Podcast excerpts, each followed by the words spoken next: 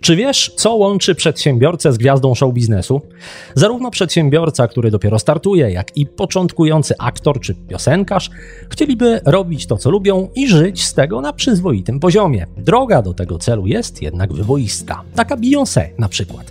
Zanim zaczęła robić to, o czym zawsze marzyła, sprzątała salon fryzjerski. W końcu została piosenkarką, zyskała międzynarodową sławę i mogłaby z tego naprawdę dobrze żyć. Tyle, że Beyoncé oprócz tego, że jest gwiazdą, jest też całkiem niezłą biznesem bizneswoman, więc rozkręciła swoją działalność na dużo większą skalę. Śpiewanie śpiewaniem, ale naprawdę duże pieniądze zarabia jako właścicielka marki modowej i producentka muzyczna. Z wielkiego świata, nie tylko show biznesu, wracamy na nasz rodzimy rynek, na którym też nie brakuje takich przebojowych osobowości. Z moim dzisiejszym gościem rozmawiam w podcaście już po raz drugi. Dwa lata temu opowiadała o tym, jak doszło do tego, że z osoby, której stawki pozostawiały wiele do życzenia, stała się jednym z najdroższych fotografów dziecięcych w Polsce. Dzisiaj z kolei porozmawiamy o tym, jak na bazie firmy opartej na jednej usłudze zbudować biznes, który praktycznie kręci się sam. Cześć, tu Marek Jankowski, witam w 311 odcinku podcastu Mała Wielka Firma. Wraz z moimi gośćmi dzielę się w nim wiedzą na temat skutecznego budowania i rozwijania swojego biznesu. Załóżmy, że prowadzę firmę usługową, niech to będzie masaż z dojazdem do klienta. Jestem w tym świetny, zainteresowani ustawiają się w kolejce, warto więc pomyśleć o jakimś skalowaniu. Tylko czy to w ogóle da się zrobić? Przecież, żeby skalować biznes oparty na usłudze, którą sam wykonuję, musiałbym albo zwiększyć ilość przepracowywanych godzin, albo się sklonować. Na szczęście istnieje jeszcze trzeci sposób, opowie o nim dzisiaj mój gość, który skaluje swoje usługi, nie naginając przy tym praw fizyki. Czy są dziś ze mną Klaudyna Maciąg, Krzysztof Matysek albo słuchacz o niku Kodlo? Jeśli tak, to chciałbym Wam bardzo serdecznie podziękować za pozytywny odbiór mojego podcastu i pozostawienie recenzji w Apple Podcasts. Regularnie tam zaglądam, żeby zobaczyć, jakie opinie zostawiają słuchacze. Cieszę się z każdego feedbacku. Więc jeżeli Ty również masz coś do powiedzenia na temat małej, wielkiej firmy, pisz śmiało. Na pewno przeczytam. Ponadto zachęcam do subskrybowania podcastów aplikacji, w której teraz mnie słuchasz. Nie umknie Ci dzięki temu żaden odcinek.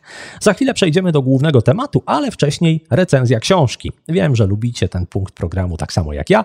Dzisiaj ciekawą lekturę poleci fotograf Kuba Ociepa. To nie będzie typowa książka biznesowa, bo będzie sporo o nauce i nauczaniu, ale czy cechą dobrego przedsiębiorcy nie powinno być też umiejętne przekazywanie wiedzy? Cześć, z tej strony Kuba Ociepa. Chciałem zrecenzować książkę Timothy Walkera Fińskie dzieci uczą się najlepiej. Na pierwszy rzut oka nie jest to biznesowa książka, no i właściwie nie jest biznesowa, bo jest o edukacji. Timothy Walker pojechał do Finlandii, żeby zatrudnić się w szkole podstawowej i pracować z uczniami. Doświadczony pedagog, e, który rzucił się na rzecz, nie wiem czy niewykonalną, ale trudną, czyli znalezienie się w nowej rzeczywistości. Fińskie dzieci uczą się najlepiej to jest książka o tym, jak nie przepracować się, o tym, jak zarażać pasją do uczenia się e, dzieci, bo w Finlandii e, edukacja jest zdecydowanie na bardzo wysokim poziomie i co dziwne, te dzieci wcale się nie zapracowują jak chińskie dzieci, które trenują godzinami, mają świetne wyniki, ale na pewno tam nie ma tak dużo pasji i luzu jak u Finów.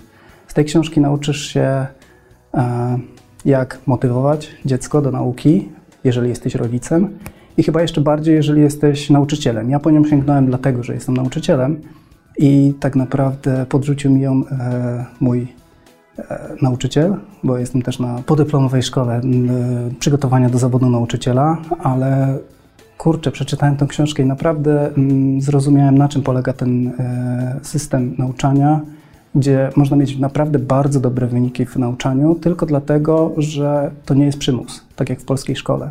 U nas wsadza się uczniów w ławce i każe im uczyć się. Tam oni chętnie przychodzą do, e, do szkoły i dają się zaskoczyć nauczycielom. E, dają się wplątać w różne e, zagadki. To jest zdecydowanie bardziej przyjemne, a też się dba o to, żeby oni byli jak najbardziej samodzielni, bo tam nie ma tylko uczenia matematyki, historii. Tam jest też nauka gotowania, nauka rozwiązywania zadań, samodzielności. Bardzo fajne. Polecam tą książkę. Timothy Walker, Fińskie dzieci uczą się najlepiej. Jeżeli ty również chcesz zadebiutować w podcaście z recenzją ciekawej książki biznesowej, zajrzyj na stronę maławielkafirma.pl ukośnik książki. Zebrałem tam odpowiedzi na wszystkie pytania zadawane przez osoby, które chciałyby polecić coś do czytania w małej wielkiej firmie. A teraz przechodzimy do głównego tematu. Moja dzisiejsza rozmówczyni jakiś czas temu była bardzo zapracowaną bizneswoman, spełnioną, ale zapracowaną. Ludzie wiedzą, że robi przepiękne zdjęcia dzieciom i kobietom w ciąży, dlatego na brak klientów nie mogła narzekać. Jedyne, na co mogłaby się poskarżyć, to zmęczenie i ciągły brak czasu. W przypadku rozchwytywanych usługodawców często mamy do czynienia z taką klęską rodzaju. Rozwiązaniem mogłoby być skalowanie. Trzeba znaleźć coś, co sprawi, że biznes będzie się kręcił nawet wtedy, gdy my nie będziemy świadczyć naszej usługi. I tu pojawia się dobra wiadomość. Można to osiągnąć. A jak to zrobić, opowie utytułowana fotografka i właścicielka marki Lemon and Pearl Design Monika Serek, z którą rozmawiałem na ten temat podczas niedawnej konferencji małej wielkiej firmy w Warszawie. Na początku pojawi się też głos Magdy Urbaniak, która prowadziła to wydarzenie. Krąży taka opinia, że jeżeli chcecie z Moniką pracować, to musicie myśleć o tym, zanim jeszcze zakładacie swoją rodzinę. Ponieważ terminy na sesje z Moniką są tak wydłużone, że daleko sięgają powyżej 9 miesięcy. A Monika jest nie tylko rozchwytywaną fotografką, ale jest też założycielką i właścicielką Monika Serek Fotografii. Jest mentorem biznesowym, jurorem w międzynarodowych konkursach fotograficznych. E, I teraz troszeczkę zmieniamy formułę, ponieważ nie będzie to prezentacja, będzie to rozmowa z Markiem Jankowskim na temat, jak dobrze skalować biznes i organizować go tak, aby uniezależnić się od pracy na godzinę. Bardzo serdecznie zapraszam na scenę Monikę Serek i Marka Jankowskiego.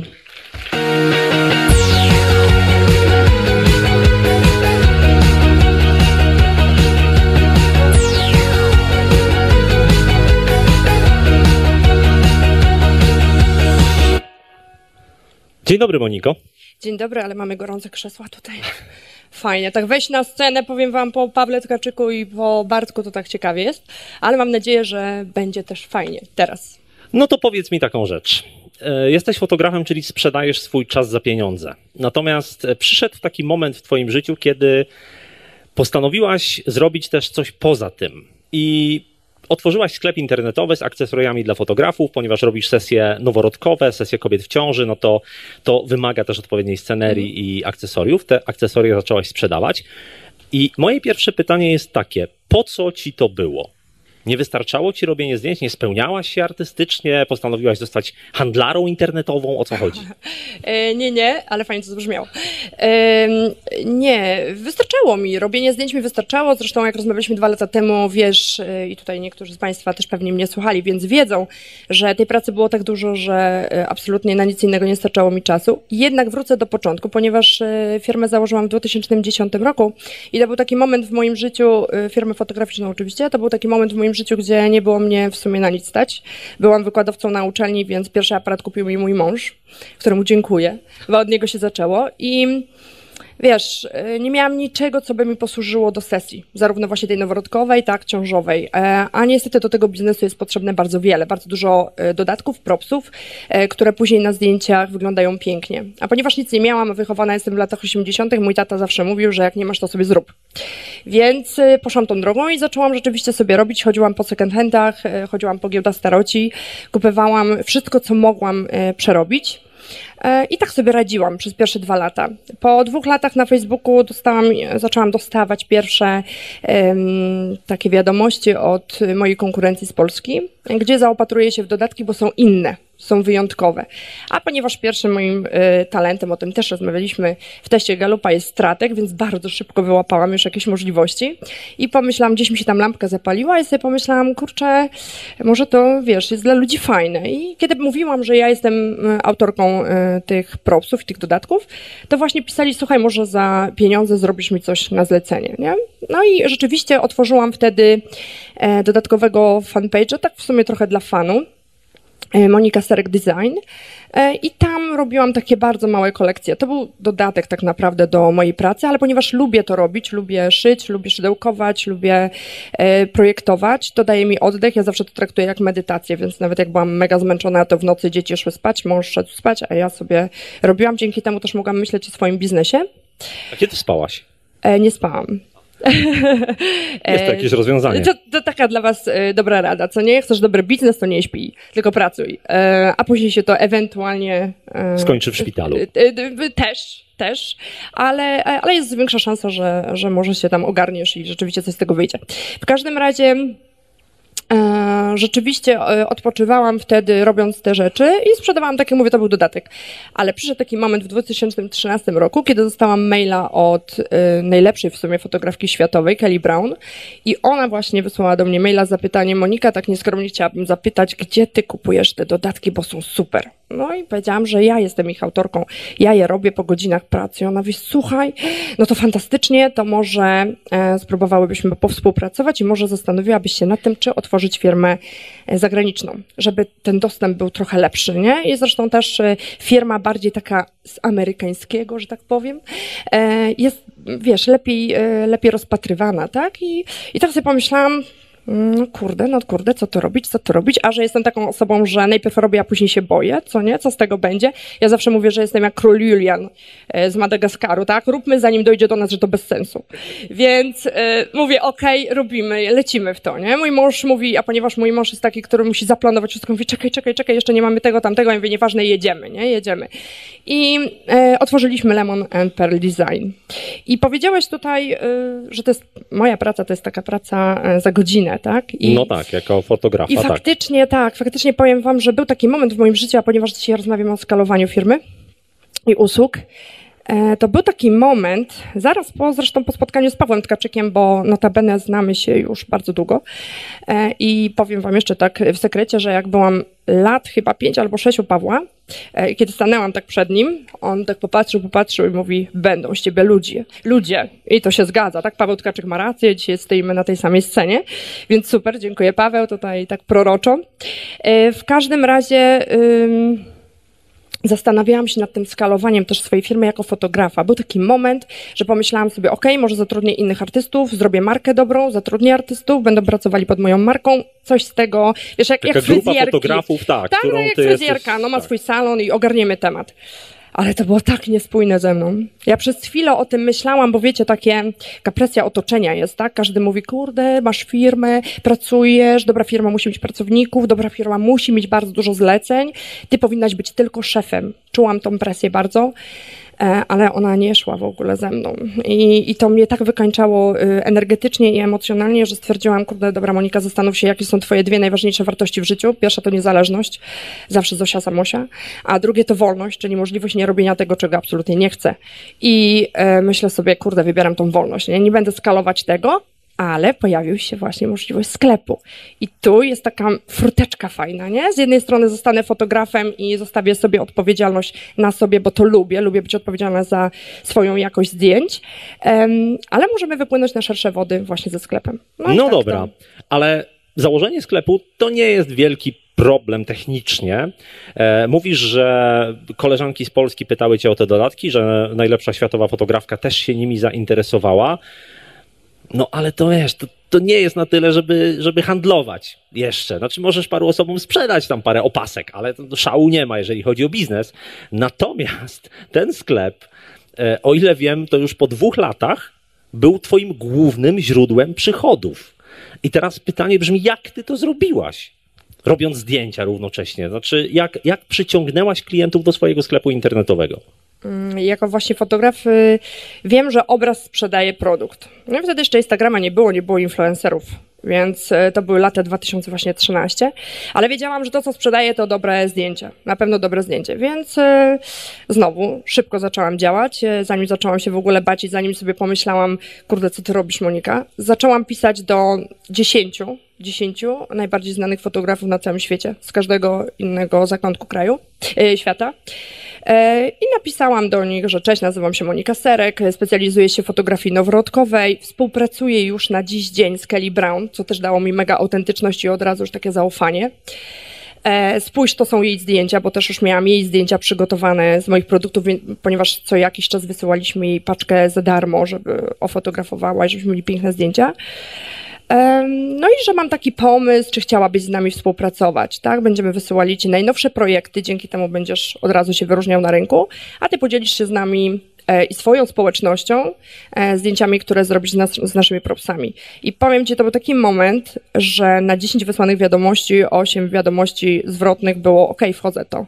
Wow, czyli influencer marketing tak naprawdę. E, dokładnie. I, e, I wchodzę w to. I to mi, ja pamiętam, że to było istne szaleństwo, bo my w ciągu tygodnia, dwóch musieliśmy znaleźć kogoś do obsługi sklepu, musieliśmy znaleźć kogoś, kto będzie powielał moje projekty, e, czyli opaski, kogoś do szycia, kogoś do szydełkowania, e, kogoś do pakowania paczek.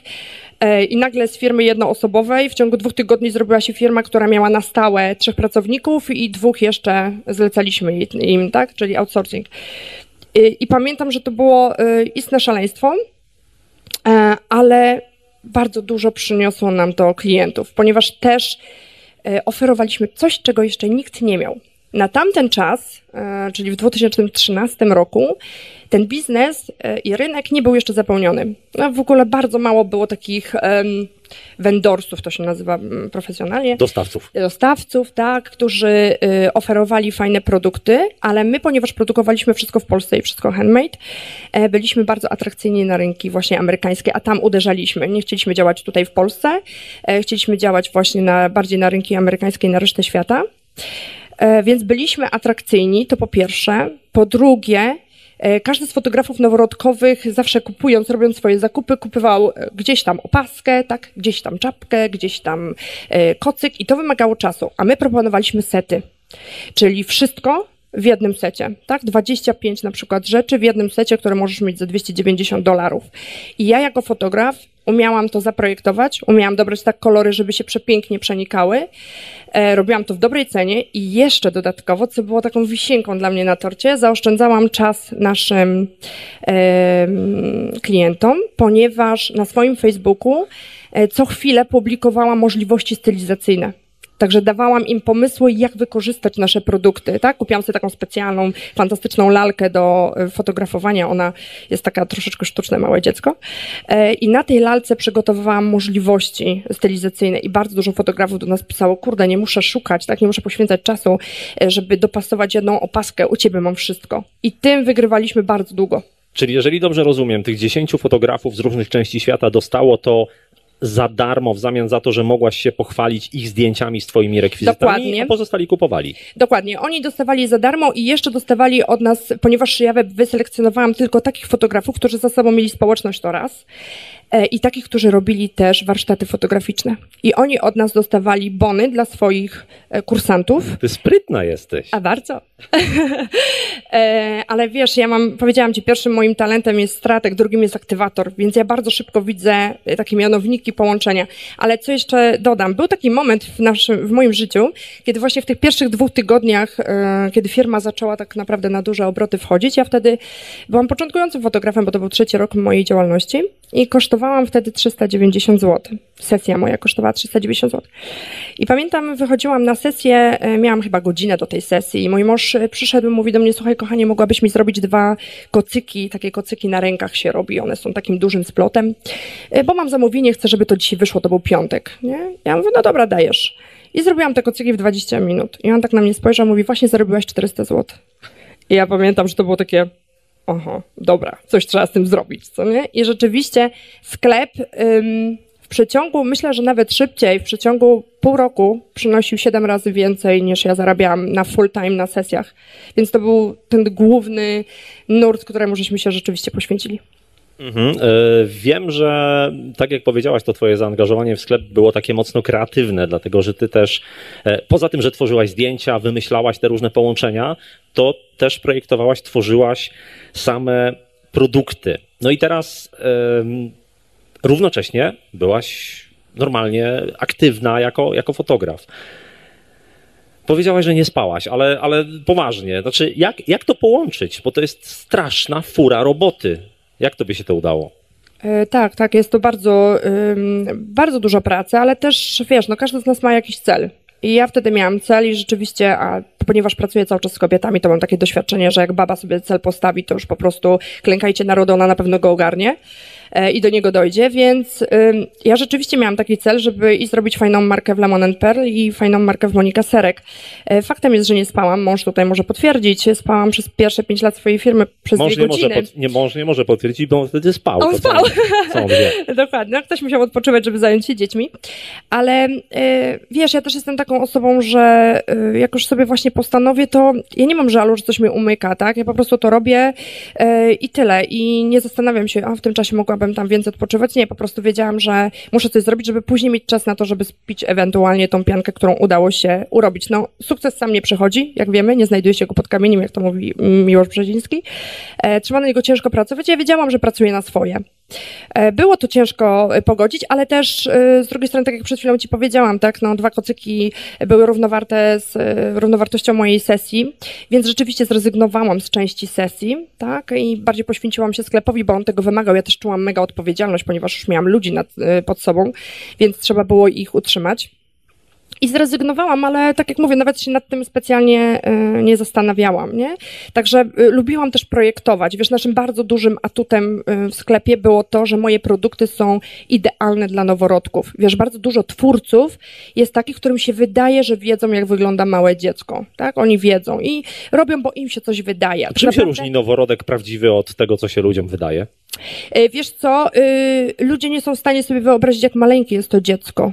Ludzie zawsze mi mówią, no takie wiesz, takie, oni raczej myślą, że, że rodzi się takie trzymiesięczne, nie? większe, a to są naprawdę maleńkie dzieci i ja przez to, że miałam cały czas do nich dostęp, ponieważ robiłam własne sesje prywatne, mogłam swoje projekty od razu sprawdzać na tych dzieciach. I też to była nasza mega przewaga konkurencyjna, że zawsze mówiłam, nie wtopisz pieniędzy u nas, u nas zanim, zanim pójdzie coś do produkcji masowej, jest sprawdzone na moich prywatnych sesjach, to możesz podglądać, jak ten set wygląda na moim zdjęciu, tak, z sesji, masz 100% pewności i to naprawdę nam dało y, fajny taki flow. To, to, biznes się bardzo, bardzo dobrze e, kręcił. Nie mogłam narzekać wtedy, ale tak jak mówię, no musiałam z czegoś zrezygnować. Życie to sztuka wyboru, tak? Więc... Na początku wymagało to bardzo dużego zainteresowania, zaangażowania i, i też e, no, odpuszczenia sobie niektórych rzeczy. A powiedz, jak, jeżeli skupimy się tylko na sklepie, to jak dzisiaj wygląda Twoje zaangażowanie w sklep? Co Ty tam robisz? Mhm.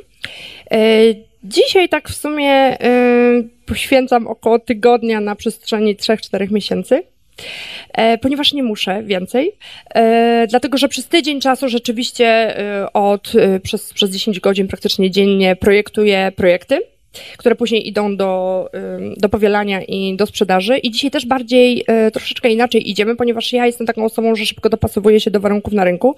Czyli jeżeli w 2018 roku zauważyliśmy już pierwsze spadki trochę ze sprzedażą, ponieważ e, też powstał, w Polsce już pojawił się Instagram, e, w ogóle Instagram stał się takim narzędziem, że on bardzo ułatwia wyszukiwanie innych dostawców, tak? I, i zobaczyliśmy pierwsze spadki. Stanęliśmy też przed taką decyzją, co robimy. Ratujemy, próbujemy coś z tym zrobić, tak? Czy idziemy idziemy w inną stronę, luzujemy trochę szalki, że tak mówię, że ja tak zawsze mówię.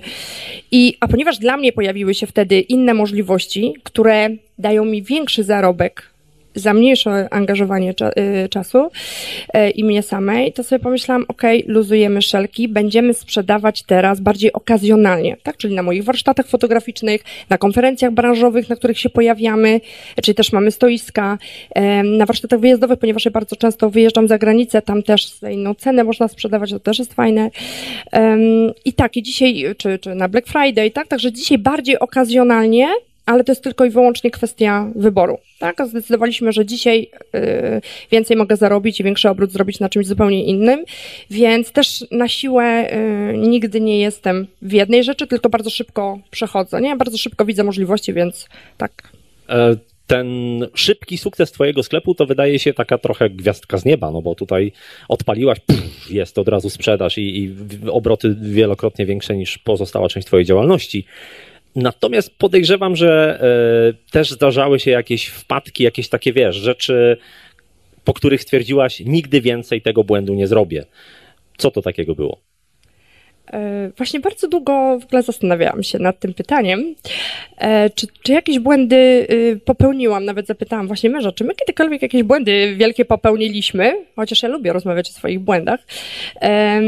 I tak, jeśli chodzi o prowadzenie sklepu jako takiego, czyli zarządzanie tym sklepem, sprzedaż, obsługa klientów, to nie zdarzyło nam się nigdy coś jakiegoś takiego flarnego, co pomyślałam sobie, Boże, nie, ja już nie chcę tego robić i, i na pewno nigdy więcej. Wiadomo, że różne rzeczy, z którymi codziennie się musisz mierzyć, e, były, tak? Niedostarczone paczki, jakiś zwrot, jakieś reklamacje i tak dalej.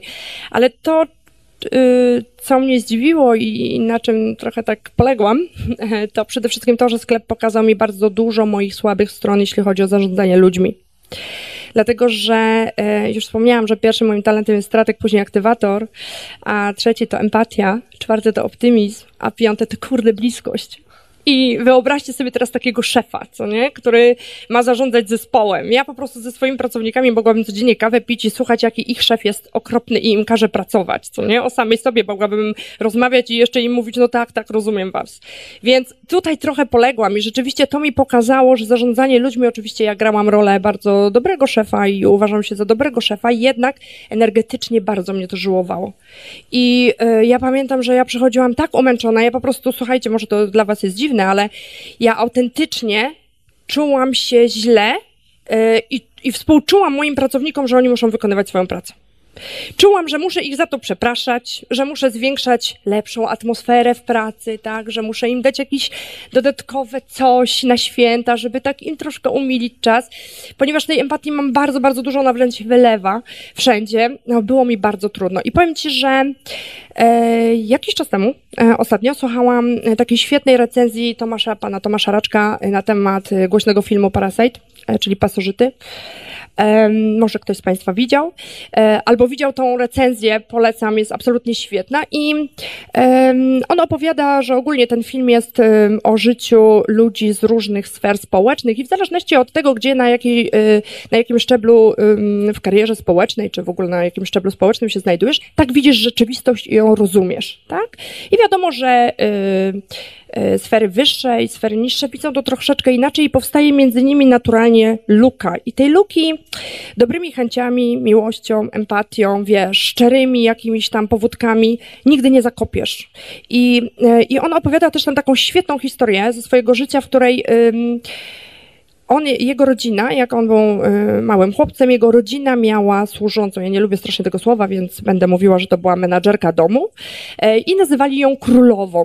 I królowa zajmowała się domem, tak? I królowa w kuchni miała e, swoje łóżko, w tygodniu zajmowała się domem, a na weekend wyjeżdżała do swojej rodziny. I on mówi, że kiedy królowa chyba zachorowała, to jego mama zaglądnęła pod to łóżko i pod tym łóżkiem było trochę odsypane cukru, trochę odsypane soli, trochę tam odwinięty papier toaletowy.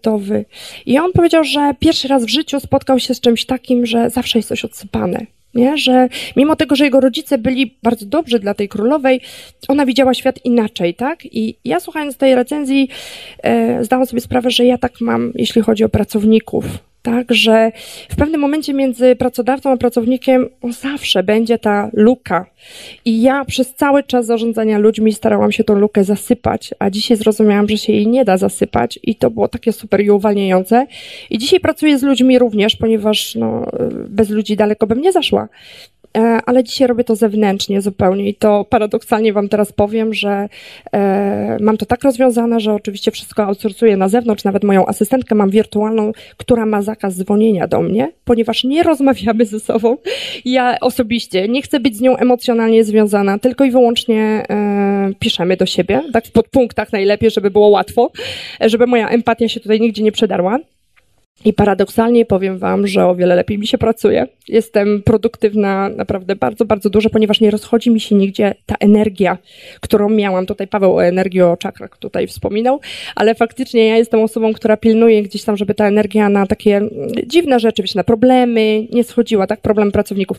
I kiedyś myślałam, że to jest takie dziwne, e, że widocznie gdzieś tutaj poległam, że przecież przedsiębiorca powinien być dobry we wszystkim, tak? W zarządzaniu ludźmi, w sprzedaży, w reklamie, po prostu we wszystkim. A jak e, jechaliśmy e, dwa tygodnie temu z mężem i z dziećmi do Austrii, słuchaliśmy właśnie Twojego podcastu przez 10 godzin, nadrabialiśmy czas i wysłuchałam takiego absolutnie fantastycznego podcastu z Michałem Szafrańskim o jednoosobowej firmie. I on powiedział tam takie po prostu piękne słowa, że on też lubi pracować sam I on też nie chce y, mieć odpowiedzialność y, czyjąś za jakąś osobę na sobie. I sobie pomyślałam, Monika, jesteś jak Michał, jesteś normalna. Więc tak się wtedy ucieszyłam i stwierdziłam, że na wszystko jest, wiesz, jakieś tam super rozwiązanie. I to, tego mnie nauczył sklep, nie? Że żeby być dobrym szefem, trzeba być szefem rozumiejącym i szefem wymagającym. E, ja z, tą, z tym wymaganiem mam ogromny problem. Ja do siebie jestem ogromnie wymagająca, okrutnie. Ja nawet, jak to mój mąż mówi, jak nic nie robię, to robię więcej niż wszyscy inni dookoła. Więc do siebie jestem jak terminator, ale do ludzi jest po prostu, włącza mi się empatia i jest koniec, co nie? Jest ściana i już więcej nic nie zrobię. Więc dzisiaj mam takie rozwiązanie i, i dziękuję Bogu, że ten sklep ym, pojawił mi się trochę wcześniej, bo dzisiaj już jestem mega świadoma i inaczej to rozwiązuję po prostu. No dobrze, to teraz zamknijmy temat e, sklepu. Chociaż to się wydaje taki, takie super rozwiązanie, taki pasywny dochód właśnie tutaj nie musisz sprzedawać tego czasu za godzinę, tylko tam kapią ci pieniądze, kapią, płyną e, strumieniem wartkim.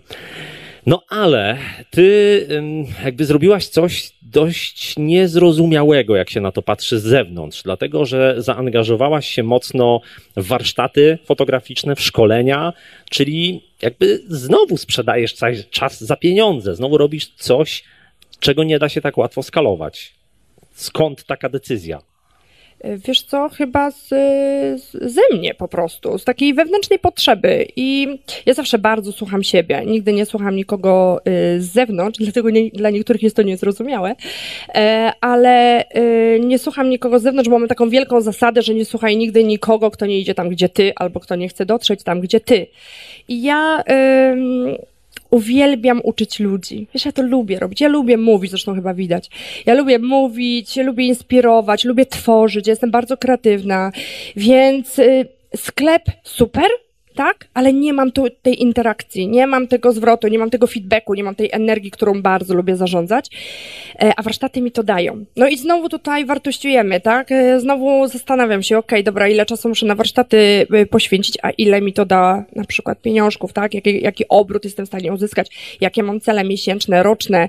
Jeżeli się okazuje, że przy prowadzeniu warsztatów cel roczny jestem w stanie przy dobrym rozreklamowaniu warsztatów i przy dobrym ich poprowadzeniu uzyskać w marcu, no to dobra, idziemy w to, co nie? A później wakacje mam wolne dla dzieci. I tak jest właśnie w tej sytuacji. Teraz tak mam, że rzeczywiście, ja wiesz, ja zawsze byłam tym dzieckiem, tym uczniem w szkole, które na samym początku roku zgłaszało się na każdej lekcji, żeby mieć piąteczki i później spokój do końca roku, co nie? I tak samo jest w moim biznesie.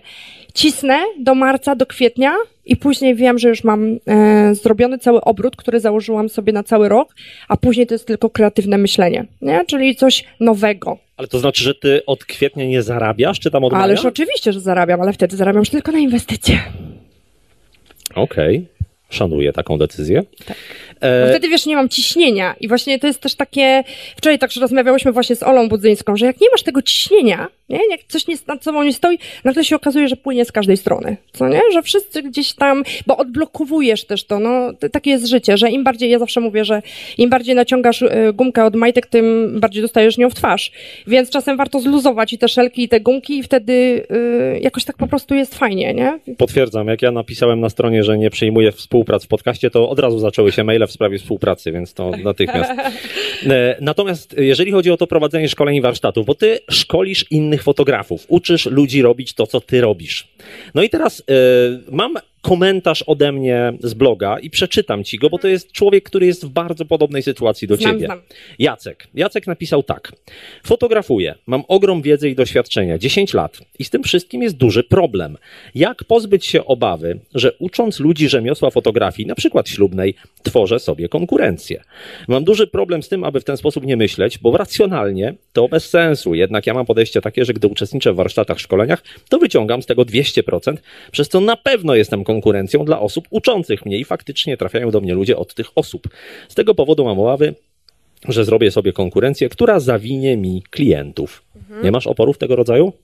Nie, mam jedno zdanie. Nie można zjeść ciastka i mieć ciastko, co nie? Proste, to po pierwsze. Więc dokonujemy wyboru. No wiadomo, jeżeli zależy ci na tym, żeby y, zarabiać, no to chowasz dumę gdzieś tam do kieszeni i trudno. Ale ja y, raczej, raczej w ogóle się tego nie boję. Dla mnie... Wynika to też z misji, jaką mam. Dla mnie najważniejszym i nadrzędnym celem w ogóle moich warsztatów jest przede wszystkim uczenie. Tak? Ja, chcę uczyć, ja chcę nauczyć ludzi robienia pięknych zdjęć, bo uważam, że nasi klienci na to zasługują, żeby czuć się pięknymi. Dzisiaj w dobie Instagrama, Facebooka każdy chce się czuć piękny. Tak? Ja spełniam marzenia, o czym zresztą Paweł Tkaczyk też e, tutaj na samym początku mówił. Tak? Bierzesz Speł... przeciętne dziecko i robisz z niego... Oczywiście. Spełniam marzenia rodziców, spełniam marzenia kobiet w ciąży, żeby czuły się jak diwy, i ja to robię i chcę nauczyć tego innych fotografów. Ale też y, dlaczego się tego nie boję? Dlatego, że ja mam bardzo dużo kreatywności w sobie.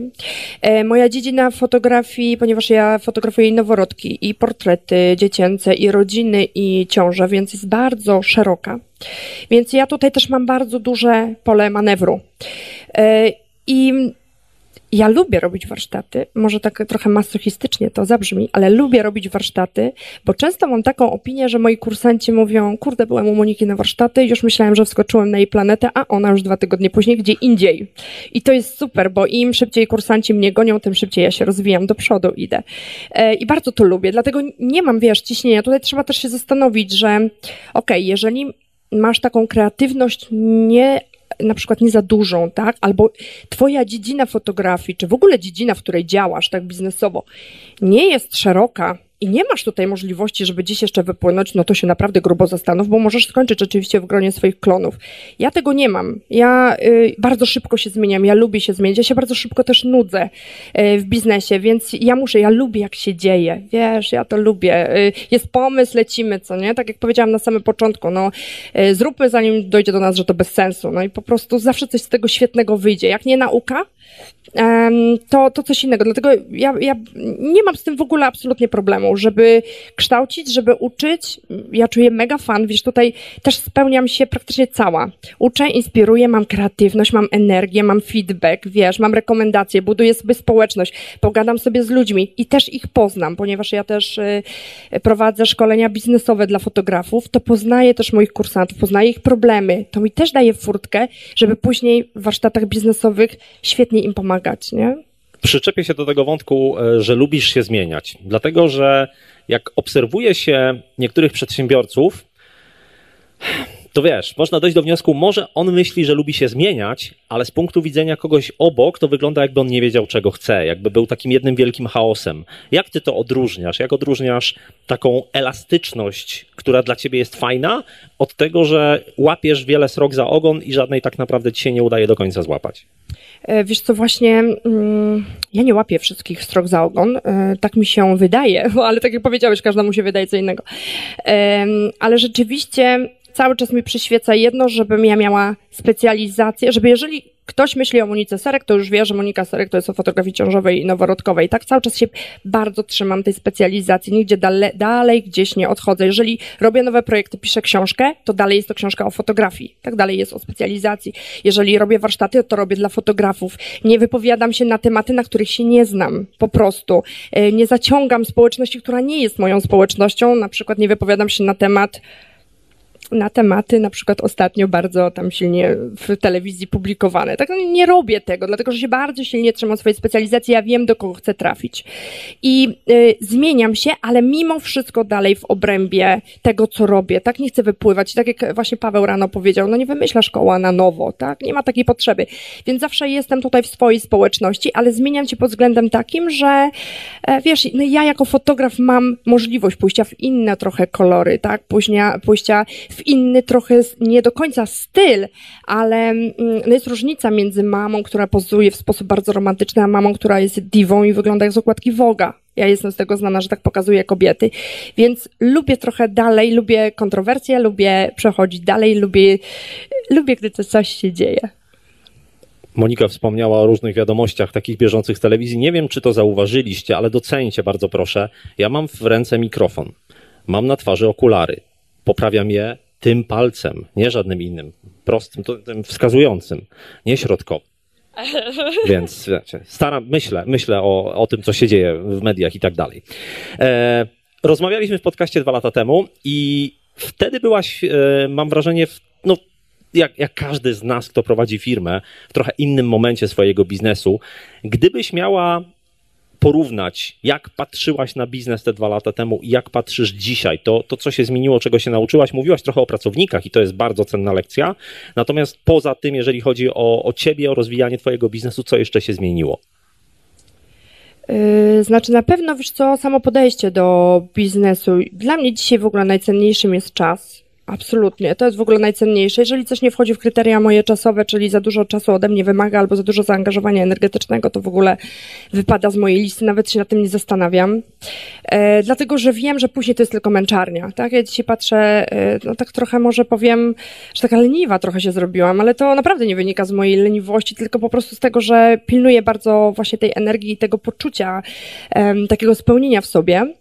E, to, co się zmieniło od tych dwóch lat, odkąd ze mną rozmawiałeś, to y, na tamten czas byłam też, organizowałam swoją konferencję biznesową dla fotografów i byłam na takim, w takim momencie swojego życia, kiedy chciałam trochę naprawiać rynek taką byłam idealistką, takie miałam takie piękne, wzniosłe zasady i chciałam naprawiać ten rynek i tak chciałam, wiecie, tak mówić wszystkim, co mają robić, żeby dobrze im biznesy szły.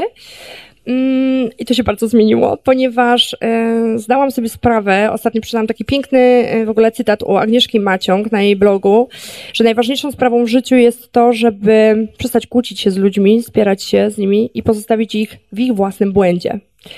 E, I ja, kiedy przeczytałam ten cytat, sobie pomyślałam, Boże Święty, dzięki Bogu od kilku miesięcy mi to wychodzi. Ja przesta przestałam w ogóle współpracować z ludźmi, którzy absolutnie nie potrzebują mojej pomocy skupiłam się tylko na tych, którzy rzeczywiście ze mną chcą pracować, chcą się czegoś dowiedzieć. Przestałam być też taką idealistką, wiesz, właśnie to mnie bardzo spalało. Takie mówiłam, no ale chodźcie, zobaczcie, ja wam daję dobre rozwiązanie, czemu z tego nie korzystasz? Trochę jak Magda Gessler, co nie? I ja zawsze jak oglądam Magdę Gessler, to myślę, czemu ci ludzie w ogóle jej nie słuchają? No tak jest, to oni nie słuchają, bo nie potrzebują tej pomocy tak naprawdę wewnątrz, tak? Więc dzisiaj w ogóle tylko i wyłącznie stawiam na osobę, na tą moją społeczność, nie zaciągam wszystkich w ogóle, kogo popadnie, tylko jestem bardzo wąska do mnie trudno się dostać i na sesję, do mnie y, trudno się dostać tak osobiście, tak? Bo ja mam asystentkę, zasłaniam się trochę asystentką, ale nawet jak już... asystentce trudno się do ciebie dostać. E, ten, nawet mojej asystentce, dokładnie. Ale jak już ktoś się dostanie i ja tą osobę poznam, to zaciągam ją do swojej społeczności. Często ta osoba na przykład jeździ ze mną na warsztaty, tak, może zobaczyć od kuchni, jak to u mnie wygląda i to jest takie fajne. E, to jest mega fajne i też później oczywiście idzie o tym mm, rekomendacja, że warto e, gdzieś tam do Moniki iść, bo ona cię pociągnie, tak, przyjmie pod swoje skrzydła. To jest mega super, ale prowadzenie właśnie to, co powiedziałeś, e, zapytałeś mnie, jakie zmiany przede wszystkim takie zmiany we mnie. Ja przestałam się ścierać z systemem, po prostu. Ja przestałam ścierać się z ludźmi, tak? Ja bardzo postawiłam na zasady. W ogóle to jest mega też takie fajne, że jak macie sztywne zasady w swojej firmie, e, tak jak właśnie nawet z Olą wczoraj rozmawiałam i przypomniałam sobie jej rozmowę z tobą na konferencji i ona powiedziała, mam taką zasadę, że nie daję rabatów. Najlepsza zasada ever w ogóle, co nie? E, I ja też mam teraz bardzo sztywne zasady i nie mam jakiegoś lęku, że coś tracę przez to, że na przykład niektórzy klienci do mnie nie trafią. Nie, właśnie zyskuję bardzo dużo pewności siebie i bardzo dużo takiego poczucia, że właśnie dopiero teraz mój biznes idzie tak, jak ja chcę i mam bardzo dużo wolności dzięki temu, więc e, co do prowadzenia firmy nie zmieniło się aż tak bardzo dużo, ale dzisiaj jest czas, Dzisiaj jest to, żeby nie było ludzi wokół mnie, którym mogę sprzedać energię, raczej nie wszyscy pracujemy. I dzisiaj jest przede wszystkim przypatrywanie się głównie sobie, nie? Co ja chcę, a czego absolutnie nie chcę. I jeżeli czegoś absolutnie nie chcę, to po prostu tego nie robię, bo wiem, że w efekcie to cofnie mnie trzy kroki w tył, a nie w przód. Okej, okay, tylko gdyby ktoś powiedział ci rób tak pięć lat temu, to podejrzewam, żebyś nie posłuchała. E, no oczywiście, żebym nie... Bo każdy, każdy musi przejść tę swoją drogę i dojrzeć do tego. E, jak byłam u Pawła na spotkaniu i Paweł mi coś mówił, takiego doradzał mi, tak, bo nieraz miałam różne takie dylematy, czy może tak, a może tak, co tutaj zrobić? A ponieważ jestem straszna gaduła, to wiecie, przez godzinę y, konsultacji ja nawijałam, a on na koniec tak, masz rację albo nie, nie masz racji. E, I mój mąż się temu przysłuchiwał. Czy mógłbym ci udzielać konsultacji? To musi być strasznie fajna robota.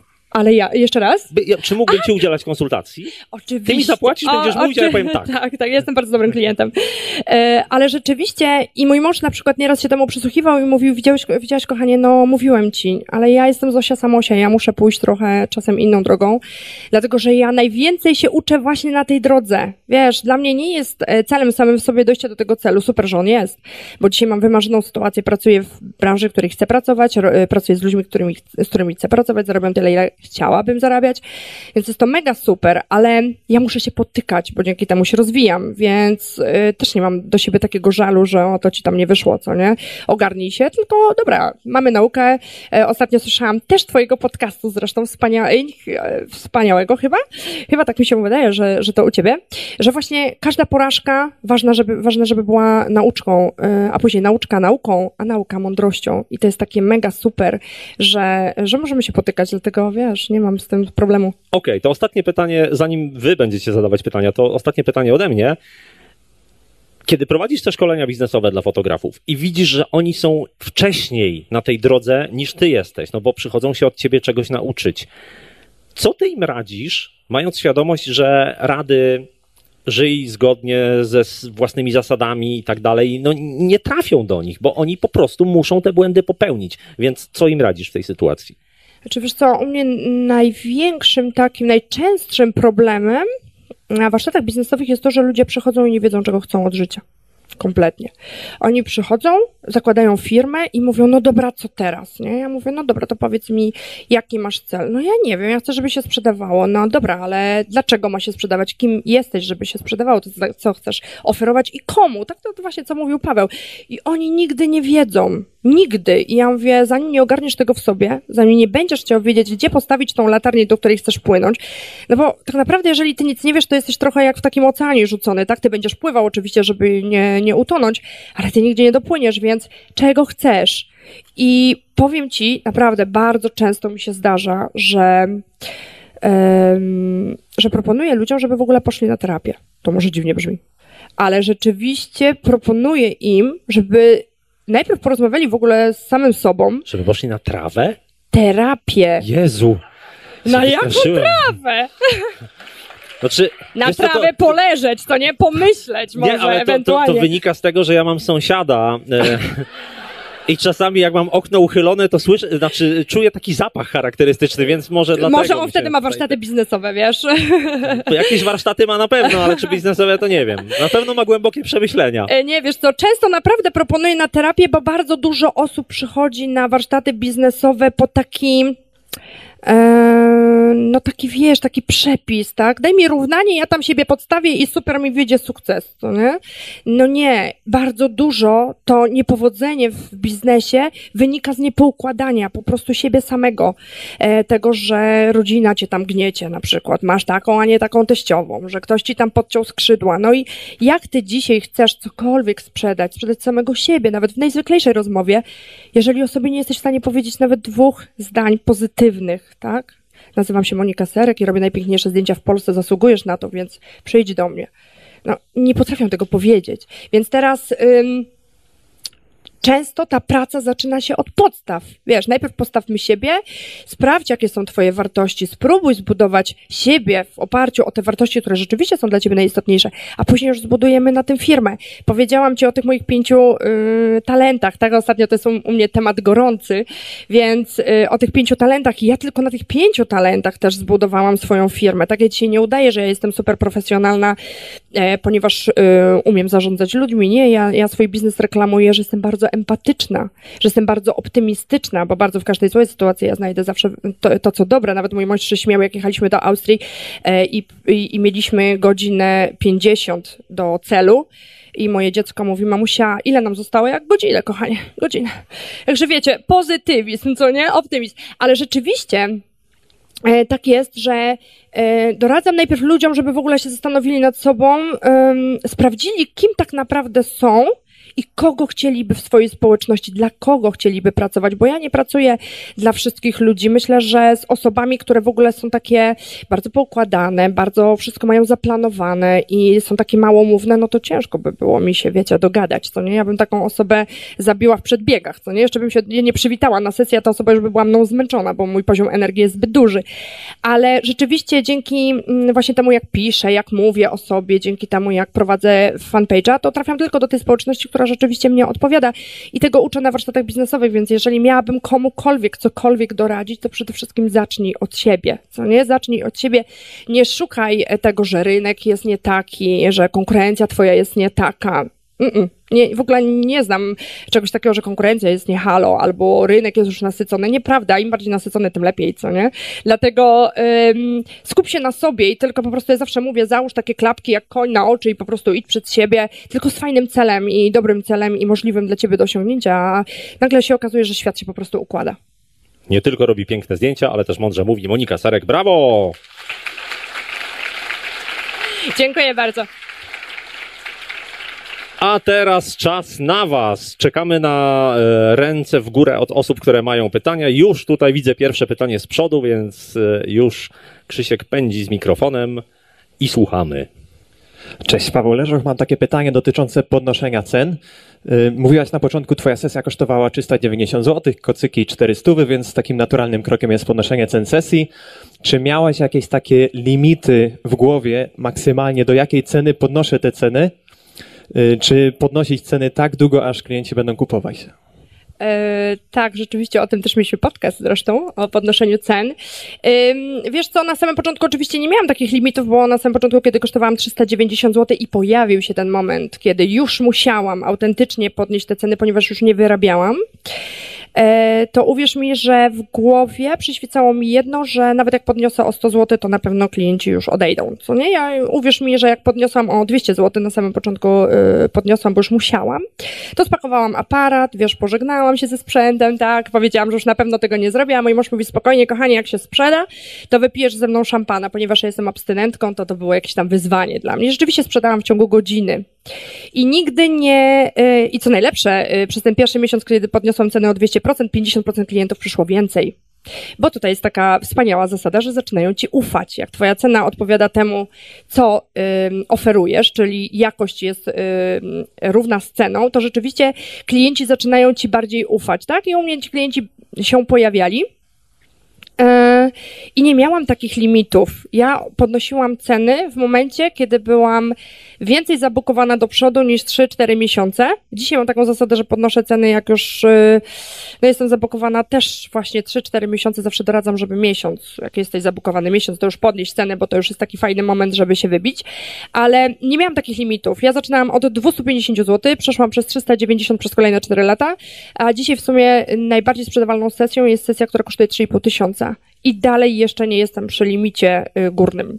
Dalej mam tych klientów i dalej czas oczekiwania jest duży, więc e, nie zakładam e, z góry. Raczej przyglądam się temu, co się dzieje na rynku i odpowiadam na to. Chciałabym zapytać, em, to nie padło dzisiaj w Twojej wypowiedzi, ale wiele inspirujących rzeczy powiedziałaś i takich o wielu rzeczach początkujących, e, ważnych dla początkujących przedsiębiorców wspomniałaś. Nie wspominałaś o hejcie, a to, co robisz, jest bardzo wyraziste. Poszłaś konkretnie e, w mm, e, takim bardzo wyrazistym kierunku. Ta fotografia jest bardzo charakterystyczna, ale to się wiąże raz, że się wyróżniasz, ale ma też e, drugą stronę medalu. Narażasz się na krytykę i na hejt. I nie zapytam Cię, jak radzisz sobie z tym hejtem dzisiaj, bo pewnie go masz gdzieś.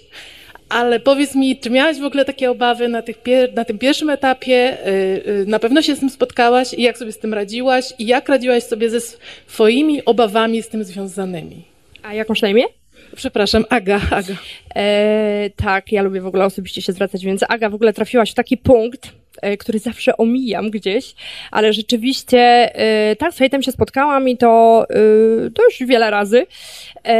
I to było ciekawe doświadczenie. Na samym początku bardzo druzgocące, później już trochę lepiej. Dzisiaj, tak jak sama wspomniałaś, e, jest w ogóle już mi jest obojętne.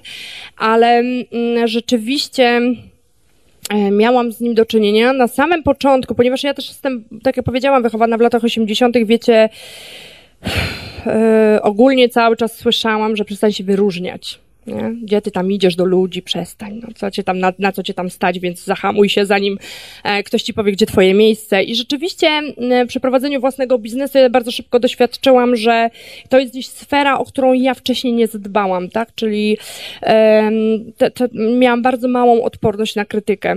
E, jednak na samym początku, jeżeli ktoś mnie krytykował, e, no to nosiłam to w sobie. Rzeczywiście tydzień nawet potrafiłam nosić jakiś tam komentarz. Dzisiaj sobie myślę, że to nie do ogarnięcia, ale rzeczywiście tydzień nosiłam. I powiem Ci, takim przełomowym momentem w moim życiu było chyba dwa lata temu, na pewno dwa lata, e, kiedy doświadczyłam hejtu, e, takiego naprawdę wtedy na ten, na, na, na jakby w moim życiu największego, tak? I o tyle, o ile hejt dotyczący mojej pracy jestem w stanie znieść, no bo to jest moja praca, moja wizja i proszę, co ci tam do tego, co nie? No taką mam wizję i trudno, umiesz robić lepiej, rób lepiej, tyle.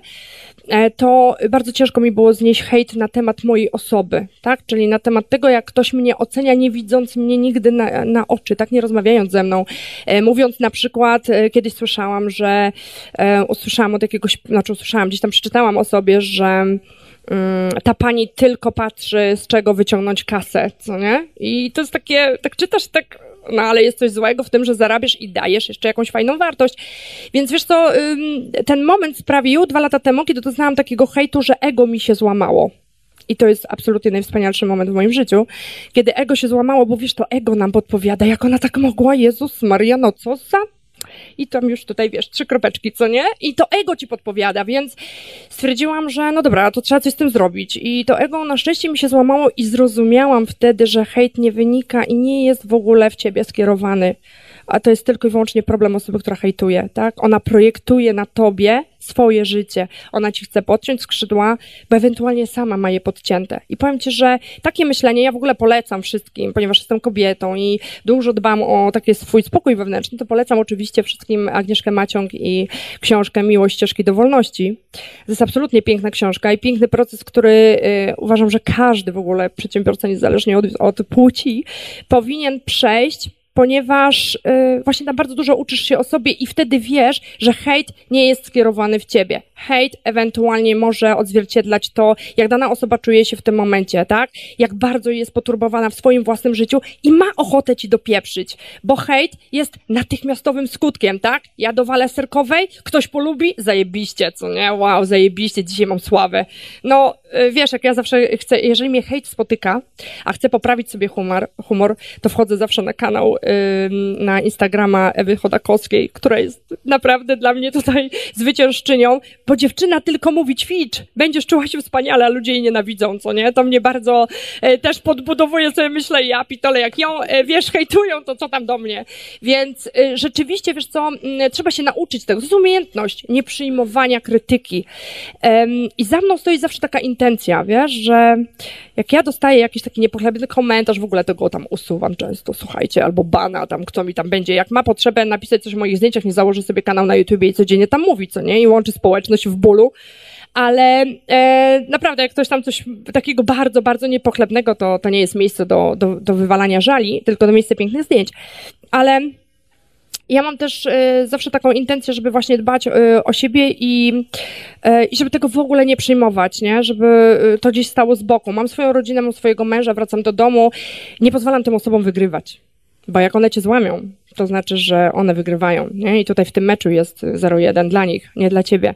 I e, moją intencją jest stać jako 60-letnia kobieta przed lustrem i powiedzieć sobie, kurde, żyłam dla samej siebie i tak jak chciałam, a nie dla kogoś innego, bo mi chciał dowalić dzisiaj, bo miał kurde zły humor, nie? Bo mąż wstał, dowalił kobiecie, to ona sobie myśli, a wyjdę na serkową, tam jej dzisiaj tak dowalę, że będę miała super dzień.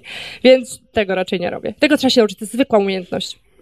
No to skoro szybko, to cześć, jestem Kasia i bardzo Wam dziękuję dzisiaj za tą niezwykłą rozmowę i myślę sobie, że gdyby w ogóle e, ktoś mnie zapytał o to, czym jest przedsiębiorczość, to powiedziałabym mu, żeby sobie przesłuchali tej e, rozmowy dzisiaj i była naprawdę niezwykle inspirująca. Ale moje pytanie dotyczy tego, e, bo tak sobie myślę, jak w mojej głowie pojawia się słowo zawód fotograf, to dla mnie czymś zupełnie nienaturalnym jest sklep z akcesoriami, z opaskami, kocykami, innymi rzeczami. I mówiłaś o tym, że nie sugerujesz się ludźmi, którzy nigdy nie szli w Twoim kierunku, którzy e, nie idą w Twoich butach, a z drugiej strony mówiłaś też o latarni, o tym, że trzeba wiedzieć, gdzie postawić latarnię, do której idziemy. I chciałam Cię zapytać o jakichś Twoich mentorów, osoby, którymi się kiedyś e, inspirowałaś i które dzisiaj Ci towarzyszą w tej Twojej e, biznesowej podróży. E, o jakie pytanie? E, przede wszystkim w ogóle dziękuję Ci za, za piękny feedback e, naszej rozmowy tutaj dzisiaj. W ogóle dziękuję Ci, Marku, że ja tutaj dzisiaj jestem, bo to jest Cała też absolutnie wspaniałe. Stronie. Nikt inny się nie zgodził, więc. E, wiesz co? to jest... Żart! Wygrałeś dzisiaj, naprawdę. Tym zdaniem wygrałeś. Chyba mema z tego zrobię. Tak, wiesz co, powiedziałam, e, że ja chcę dojść do latarni. Wiesz co, moja latarnia jest w ogóle jasno określona. Ja chcę być autorem najpiękniejszych zdjęć o wyjątkowości ogromnej. I ja uwielbiam, kiedy moje zdjęcia e, są sumą wszystkich talentów, które mam. Czyli e, są sumą nie tylko tego, jak widzę, nie tylko sumą zaprojektowania danego zdjęcia, ale również sumą tego, że potrafię do tego stworzyć składowe, tak? Potrafię uszyć przepiękną suknię, której nikt jeszcze nie ma na świecie. Potrafię do tego dobrać, wiesz, dodatkowy jakiś dodatek. I to jakby dopiero, to zdjęcie jest moje. To jest dopiero cała Monika Serek. Rozumiesz? Więc wiem, z, z, których kanałów muszę czerpać, żeby to było tak naprawdę moje i nie do podrobienia. Więc ja tutaj zawsze czerpię z kilku stron, żeby trudno mnie było e, ewentualnie skopiować, naśladować albo dogonić, tak najnormalniej w świecie. Nie? Czy miałem jakichś mentorów? No oczywiście Pawła Tkaczyka, to już powiedziałam. E, tak, tak, dziękuję, dziękuję. E, Pawła Tkaczyka rzeczywiście, mm, wiesz co, jeśli chodzi o taką biznesówkę typowo kobiecą na przykład, tak, no to uwielbiam i Ole Budzyńską oczywiście, e, i mm, która rzeczywiście też e, w momencie dwa lata temu, kiedy tego czasu było bardzo mało dla mnie, e, to też czytałam namiętnie i oglądałam i bardzo dużo się nauczyłam. I takim mentorem biznesowym, że to dla mnie wewnętrznie, oczywiście jest Agnieszka Maciąg, o której wspomniałam, ale też jest Kamila Rowińska, ponieważ ona jest zupełnym przeciwieństwem mnie. I kiedy pierwszy raz się z nią spotkałam, wiesz, to było takie zderzenie. I sobie tak myślę, o, coś tutaj nie gra, co nie? Coś, e, my się nie dogadamy. E, I wiedziałam, dlaczego się nie mogłyśmy dogadać przez pierwszą sekundę, dlatego że ja mam bardzo dużo empatii, a jak ona sama mówi, Bóg jej tej empatii za dużo nie dał. Więc e, gdzieś mi się rozminęły, ale bardzo dużo zaczerpnęłam od niej, jeśli chodzi o taki właśnie, tak jak tutaj koleżanka pytała, o takie trochę stawianie muru, tam gdzie ma być, wiesz, takie e, fajne ustawienie siebie. Także e, czerpię rzeczywiście od mentorów wszystko to, co potrzebuję, potrafię to wyłapać i złożyć w siebie, w sobie, żeby to było takie dla mnie dobre, dla Moniki Serek, no i jakoś to idzie. Cześć Monika, nazywam się Sylwia. E, dużo dzisiaj mówiłaś o talentach. E, ja też mam na pierwszym miejscu stratega, więc jest, jest, jest mi to bliskie. E, chciałam się Cię spytać, jak wygląda dla Ciebie ten proces analizowania talentów i pracy z nimi w ten sposób, żebyś utwierdziła się w przekonaniu, żeby bazować właśnie na tych, które są w Twoim top 5, a nie może mm, pracować na tych, których Ci brakuje. W sensie, jaki był ten proces, że doszłaś do tej świadomości, czy ktoś Ci w tym pomagał, czy miałaś, wiesz, dodatkową diagnozę z tym, z tym związaną pracę? Jak, jak po prostu um, u ciebie to wyglądało? Mhm, ponieważ ja jestem e, bardzo otwartą osobą, to od razu powiem, że ja o tylu rzeczach opowiadam, że naprawdę mnie nie, nie jesteś w stanie y, nigdy ogarnąć. Ale ponieważ wspomniałam o terapii, e, dlaczego wspomniałam o terapii? Dlatego, że też sama z niej korzystałam i Rzeczywiście to był taki moment w moim życiu, że ja na samym początku, kiedy otworzyłam firmę, e, pobudkami do otworzenia firmy nie było samo to, żeby mieć tą firmę, bo fajnie, tylko pobudkami było to, żeby udowodnić i sobie i innym, że na coś mnie w życiu stać. Takie były moje doświadczenia. I niestety nikt mi nie powiedział w, w, takim dojrzewaniu, że to są fajne pobudki na pierwsze dwa lata, a później te pobudki potrafią cię zjeść po prostu, tak? One, powstaje w tobie taka, taka wyrwa i taka złość na cały świat, że kurde, robisz, robisz, robisz, starasz się, a mimo wszystko, wiesz, nie czujesz się taka super, nie? I taka wypełniona od środka. Więc ja rzeczywiście udałam się na terapię, poukładałam sobie to wszystko i dopiero zaczęłam poznawać siebie, jaka jestem. I pamiętam, że kiedyś, gdybyś mnie mnie, gdybyś mnie zapytała kilka lat temu, e, co myślę o empatii, to bym pomyślała, że to jest najbardziej bezużyteczna rzecz, jaka w ogóle istnieje, co nie? Bo tylko przez empatię ja mam ciągłe, kurde, problemy, rozumiesz? Pracuję, to przyjaciółka dzwoni, mówi, mam problem, ja oczywiście rzucam wszystko i lecę do przyjaciółki. Dzisiaj tak nie robię, ale dzisiaj wiem, że empatia jest moim niesamowitym atutem i niesamowitym talentem, e, dzięki czemu właśnie klienci do mnie przychodzą, bo potrafię ich zrozumieć, potrafię wczuć się w ich rolę, tak samo w moich kursantów, tak? Ja, ja współdzielę ich ból, E, prowadzenia własnej firmy, bo ja tam byłam. Ja to znam, ja to wiem. I wiesz co, i to wynika chyba z takiej dorosłości trochę wewnętrznej, po prostu. Więc trzeba się pokłonić nad sobą. Ja uważam, że terapia jest absolutnie świetnym miejscem do tego, żeby e, w bezpiecznym środowisku przyjrzeć się samemu sobie, bo ja zawsze mówię, że nie jest ujmą zrobić trzy kroki w tył i naprawić siebie. Ujmą jest przejść do przodu i mówić, że wszystko jest B, a ty jesteś w porządku co nie? Zawsze pamiętam słowa mojego terapeuty na pierwszym spotkaniu, kiedy ja tak płakałam, wiesz, na pierwszym spotkaniu, płakałam, że wszystko mi się tak sypie i on mówi, dobra, czemu tam beczysz? A ja, ale jak ja tu przyszłam?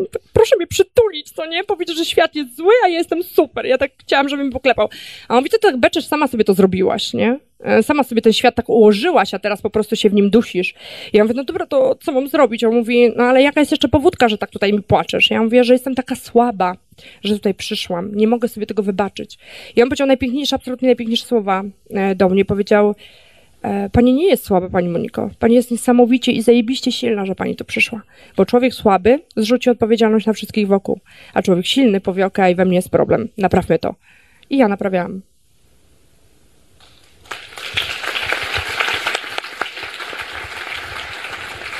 No aż szkoda psuć taką puentę, ale co zrobić? Obiecałem to jeszcze jedno pytanie.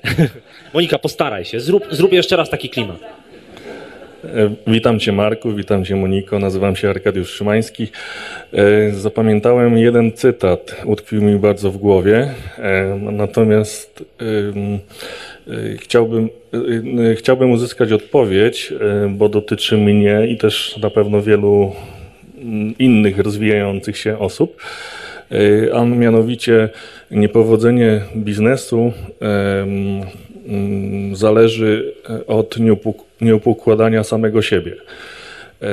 Czy masz, Moniko, może jedną taką dobrą radę dla osoby, która powiedzmy jutro wróci, może nie, nie jutro, bo jutro dzień wolny, ale y, od dnia roboczego, jak zacznie pracować, taką radę, żeby móc lece, lecieć wysoko, tak jak ty lecisz, bo ja, ja mam takie odczucie, że lecę bardzo nisko, tuż przy gruncie.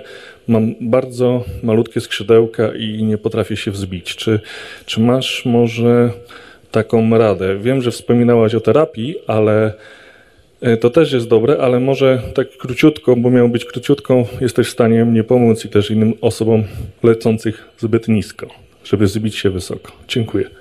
Rzeczywiście y, pytanie niezbyt skomplikowane, jednak odpowiedź może być skomplikowana, ale obiecałam, że szybko. E, więc w ogóle powiem Ci, co, mi, co mnie pomogło. Mnie pomogło najbardziej i najszybciej, kiedy wyselekcjonowałam pięć wartości najważniejszych w moim życiu i powiedziałam, ok, to są fundamenty, na których chcę dzisiaj stać i nic więcej. I muszę trzymać tego, choćby nie wiadomo co, choćby się waliło i paliło. I pierwszą moją właśnie wartością jest niezależność, więc ja robię absolutnie zawsze niezależnie. Drugie to jest wolność. Właśnie mówiłam o tej możliwości nie robienia tego, czego nie chcesz.